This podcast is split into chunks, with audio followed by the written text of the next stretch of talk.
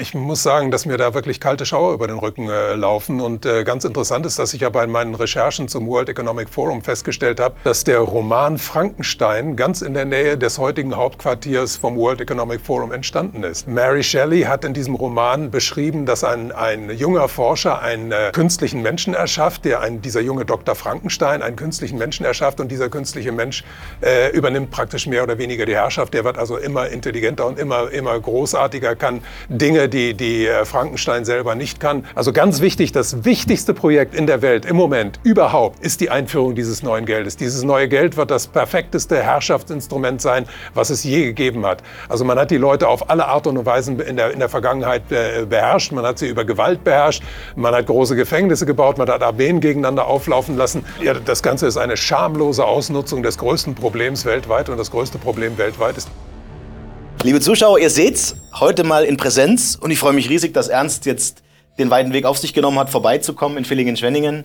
Äh, wir starten mal mit den aktuellen Themen, denn wir haben heute einiges zu besprechen. Ich bin immer froh, wenn ich mit Ernst beim Präsenz sprechen kann, ohne die Kamera, ohne alles. Und dann stellen wir fest, dass es uns ähnlich geht und dass man in der heutigen Zeit, in der Zeit des, ja, der Cancel Culture, möchte ich fast schon sagen, ja. immer mehr gegängelt wird. Ja. Und dass es Kollegen, ähm, ich nenne jetzt mal ein paar Namen wie Markus Krall, Max Otte und so weiter, dass es ihnen allen ähnlich geht und dass es wahrscheinlich kein Zufall ist. Ähm, wir sind gerade in einem Zeitalter, in dem sich unser Finanzsystem im Umbruch befindet. Das Thema WorldCoin hat so ein bisschen die Runde gemacht. Viele wissen noch gar nicht, was es ist. Ähm, ich habe eine tolle Schlagzeile gelesen. Ähm, dein Auge gegen 50 US-Dollar. ja. Wie kommt das zustande und was passiert hier? Das ist eine unglaublich perfide Angelegenheit, die da passiert ist. Also WorldCoin ist eine neue Kryptowährung, die jetzt auf den Markt gekommen ist. Und die äh, User dieser Kryptowährung müssen ihre Iris scannen lassen. Also die müssen sich also praktisch biometrisch erfassen lassen.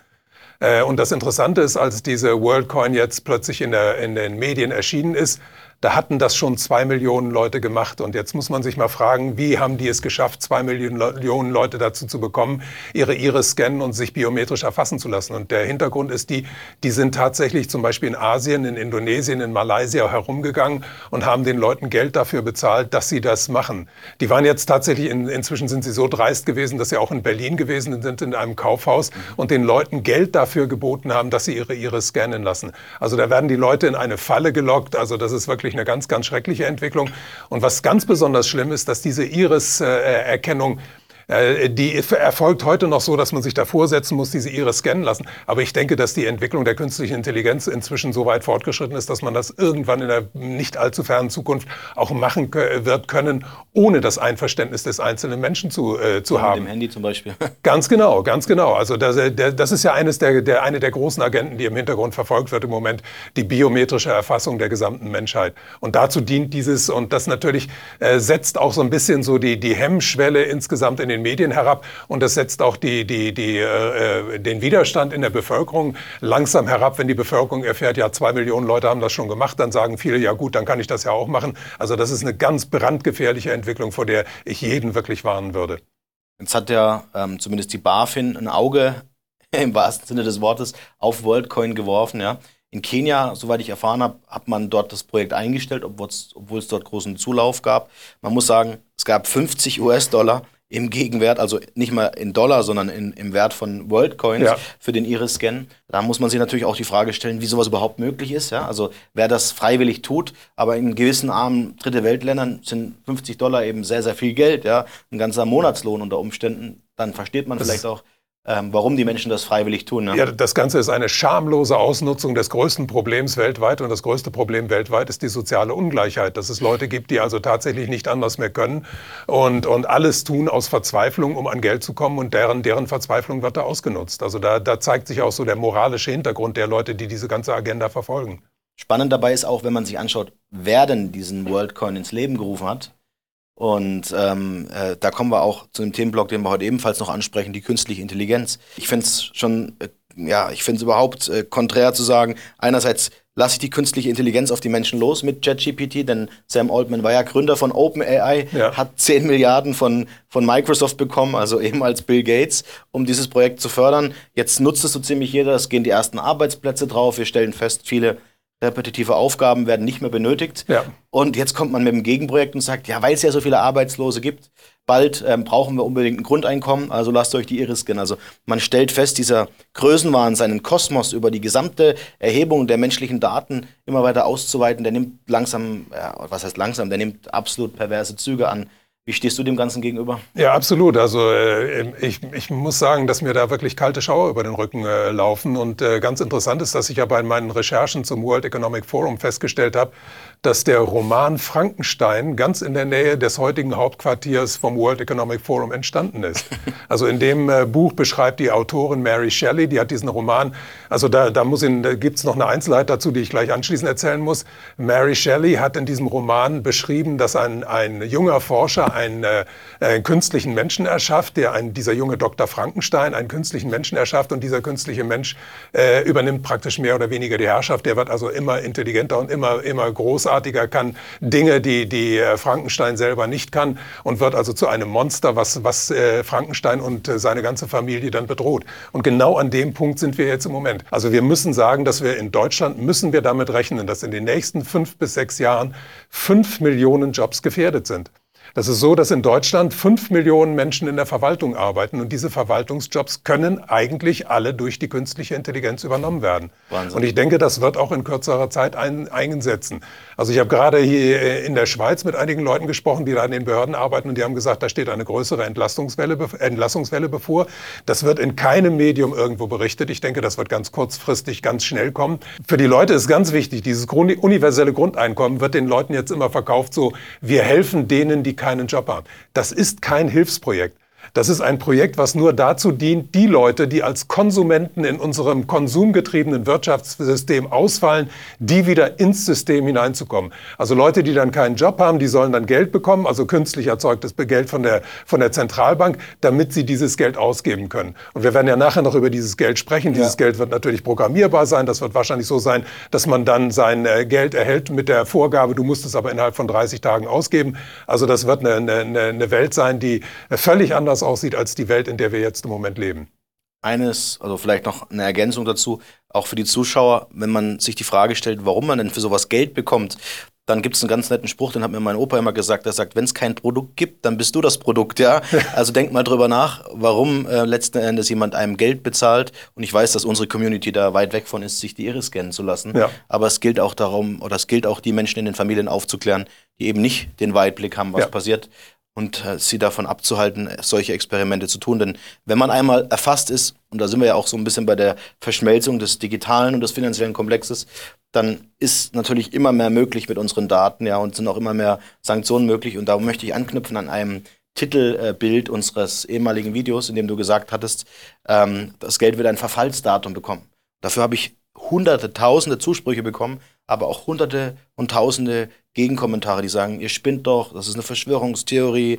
Wenn man sich heute mal den Gesetzesentwurf des äh, digitalen Euro anschaut, der ja veröffentlicht wurde, zumindest zur Diskussion fürs EU-Parlament, steht da ganz klar drin, der wird programmierbar sein und es wird ja. auch eine Offline-Version geben. Ja. Also einmal, wofür brauche ich dann noch Bargeld? Ganz genau. Und zweitens, ähm, wenn man das Geld programmieren kann, dann sollten spätestens jetzt bei euch allen also wirklich die Alarmglocken angehen, denn das wird bedeuten, dass Bedingungen an euer Konsumverhalten, an euer Lebensverhalten, an euren CO2-Fußabdruck, an eure Äußerungen in sozialen Medien und so weiter geben. Und wenn ihr da nicht konform seid, kann man euch auf Knopfdruck abschalten, so verrückt das für den einen oder anderen klingen mag, der sich damit nie beschäftigt hat. Aber zum Thema künstliche Intelligenz nochmal, du hast es jetzt angesprochen, Herrn Harari, ähm, aber auch andere Namen, die immer mehr präsent werden auf dieser Bühne. Und auch hier ganz vorne wieder mal mit dabei, äh, als ja, größter äh, Aktionär und, und Mitteilhaber bei OpenAI, Microsoft, Bill Gates. Ja? Also ja. er spielt auch in dieser Agenda wieder eine ganz, ganz große Rolle.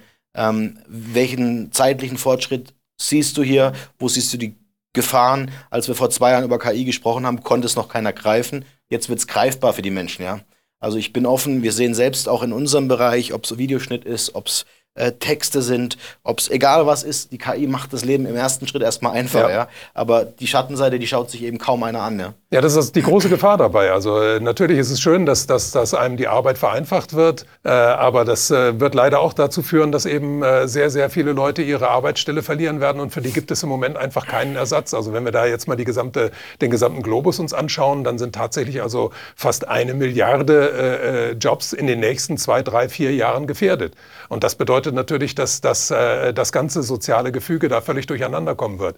Und dann muss man sagen, die künstliche Intelligenz und das, was im, im Rahmen der künstlichen Intelligenz alle, alles ermöglicht wurde, äh, über die Nano-Biotechnologie und so weiter, dass da auch andere Projekte sind, die im, in der Öffentlichkeit sehr, sehr selten eigentlich eine Rolle spielen, mhm. äh, die aber auch uns eine, eine nicht gerade besonders angenehme Zukunft äh, voraussagen. Äh, mhm. Also ein, eines der Projekte, die mir da wirklich große Sorgen bereiten, ist die Entwicklung von Laborfleisch im Moment. Mhm. Also wir sehen ja im Moment, dass die Landwirtschaft in immer größere Schwierigkeiten gebracht wird. Also wir haben jetzt gerade im Moment eine Welle von Enteignungen in Holland. Da werden vor allem Viehbetriebe da enteignet, mhm. deswegen, weil angeblich das Vieh zu viel Methan ausstößt und weil diese Bauernhöfe angeblich zu viele Nitrate äh, benutzen. Also das ist so, dass da im, im Rahmen des Gutmenschentums so getan wird, als wenn man also der Erde einen Gefallen tun würde. In Wirklichkeit wird die äh, gesamte Landwirtschaft auf der gesamten Welt im Moment in Schwierigkeiten gebracht. Also das erste ja. Land, in dem es drastisch vor sich gegangen ist, war Sri Lanka. In Sri Lanka wurden den, den Bauern da plötzlich ESG-Vorschriften aufgebrummt, die die Bauern nicht erfüllen konnten. Und da gab es dann riesige Einbrüche, da gab es dann auch riesige äh, Demonstrationen und, und Straßenschlachten mit der Polizei und dem Militär. Also da wird mit allen Mitteln dran gearbeitet, die Landwirtschaft in Schwierigkeiten zu bringen. Zusätzlich kommt noch dazu, dass wir wegen der, der, der Lockdowns der Vergangenheit immer noch Probleme bei der Lieferung von Mikrochips haben, dass die Landmaschinen teilweise nicht gewartet, teilweise nicht repariert werden können. Ja. Wir sehen ja alle, dass die, die Preise im Nahrungsmittelbereich auch immer weiter äh, durch die Decke gehen. Ja, im Hintergrund gibt es eine Entwicklung, die jeder wirklich wissen sollte. Also man arbeitet im Hintergrund an der künstlichen Herstellung von Fleisch. Diese künstliche Herstellung von Fleisch hat vor 10, 12 Jahren noch sehr viel Geld gekostet. Damals hat äh, ungefähr 250.000 Dollar gekostet, um einen Hamburger künstlich zu erzeugen, der dann also fast identisch war mit einem äh, natürlich erzeugten Hamburger. Heute kostet das noch 10 Dollar. Was bedeutet diese Herstellung von künstlichem Fleisch? Die bedeutet, dass diese Herstellung, dass das auf Patenten beruhen wird und diese Patente werden in den Händen von ganz wenigen Leuten sein. Und wenn wir genau wer, hingucken, wer sich diese Patente im Moment sichert, dann finden wir da auch wieder die üblichen Verdächtigen. Dann ist wieder Bill, Bill Gates mit dabei, da ist Microsoft dabei, die Bill und Melinda Gates Stiftung, dann ist Richard Branson dabei, dann ist Elon Musk dabei. Also das sind die gleichen Leute, die uns also an, ansonsten auch schon seit Jahren jetzt das Leben schwer machen. Und die leben im Moment Moment, äh, die, die arbeiten im Moment da im Hintergrund an dieser Einführung von Laborfleisch. Und ich denke, das wird nicht äh, äh keine andere Mittel, kein anderes besseres Mittel geben, als dieses Laborfleisch äh, einzuführen, als dass man irgendwann in nicht allzu ferner Zukunft den Menschen sagen wird, also es tut uns leid, die Tierhaltung ist nicht weiter möglich, deswegen, weil die Tiere zu viel Methan ausstoßen und dass da mit Hysterie gearbeitet wird, das wissen wir. Al Gore ist ja im Vorstand des WEF, ist im Vorstand von Apple, ist der größte Vertreter der, dieser ESG-Agenda und der man spricht ja inzwischen auch schon von kochenden Ozeanen. Der wird uns auch irgendwann klar machen, dass unser Leben davon abhängt, dass alle Tiere beseitigt werden, alle, alle Viehzucht äh, zu Ende geht. Wird das natürlich wieder im Zuge des Gutmenschentums so verkaufen, wir müssen diese äh, grauenvolle Massentierhaltung beenden. Also die Massentierhaltung ist aber genau von denen vorangetrieben worden, die jetzt genau die andere Agenda vorantreiben. Also die mit die größten Geldgeber bei der Laborfleischagenda sind die großen amerikanischen Fleischkonzerne, mhm. weil die ganz genau wissen, ihr, Kon ihr Konzept wird irgendwann zu Ende sein. Und die wissen aber auch genau, das neue Konzept wird ihnen sogar noch mehr Geld einbringen, weil die brauchen keine Tiere mehr, die brauchen keine Weiden mehr, die brauchen kein Futter mehr, die brauchen keine Logistik mehr, die brauchen keine Schlachthöfe mehr, die brauchen nur noch diese Firmen, die sie dann mit 3D-Druckern irgendwo in der Welt dann platzieren können und wo sie dann immer abkassieren können. Egal, ob dieses künstliche Fleisch dann in Afrika hergestellt wird, in Südamerika oder in Asien. Die Lizenzen, die sitzen alle im Silicon Valley und an der Wall Street.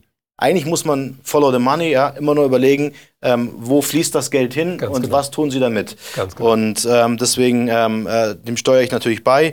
Auch dazu werden wir nochmal andere Ansätze und äh, weitere Lösungen am 6.9. Äh, anpreisen. Wir haben jetzt schon sehr, sehr viele Themen besprochen, Ernst. Am 6.9. findet unser gemeinsames kostenloses Online-Live-Seminar statt. Auch da werden wir auf einige dieser Themen eingehen. Wir freuen uns, wenn wir euch ein bisschen ähm, Einblicke geben konnten, was der aktuelle Stand ist. Ich sage von meiner Seite herzlichen Dank, hat wieder mal riesig Spaß gemacht heute und das Schlusswort bleibt wie immer beim Gast, bei dir. Ja, danke für die Einladung und also ich kann allen Leuten nur sagen, also nicht resignieren, weitergehen. Es lohnt sich auf jeden Fall. Das Leben ist einfach zu schön, um äh, die, die, die Waffen zu streichen. Ich weiß, dass viele Leute im Moment gerade so am Ende des Sommers denken, weißt du, also ich, ich möchte jetzt nicht wieder mich mit diesen Themen beschäftigen, aber leider stehen uns diese Probleme bevor und die Art und Weise, diese Probleme zu bewältigen, ist einfach, sich den Problemen zu stellen, den Sachen gerade ins Auge zu sehen und wirklich äh, äh immer nach dem, nach dem Grundsatz zu handeln, Gegenwind macht stark. Ja. Gemäß dem Motto, wir sind nicht nur verantwortlich für das, was wir tun, sondern vor allem für das, was wir nicht tun. Also werdet aktiv, ja, klärt Menschen auf. Ähm, hier geht's zur Anmeldung fürs Webinar am 6.9. Und das letzte Gespräch mit Ernst und mir findet ihr an dieser Stelle. Danke, dass ihr dran geblieben seid. Danke dir, Ernst. Und ich freue mich schon auf 6.9. Ja, danke für die Einladung. Bis danke. dann. Bis dann.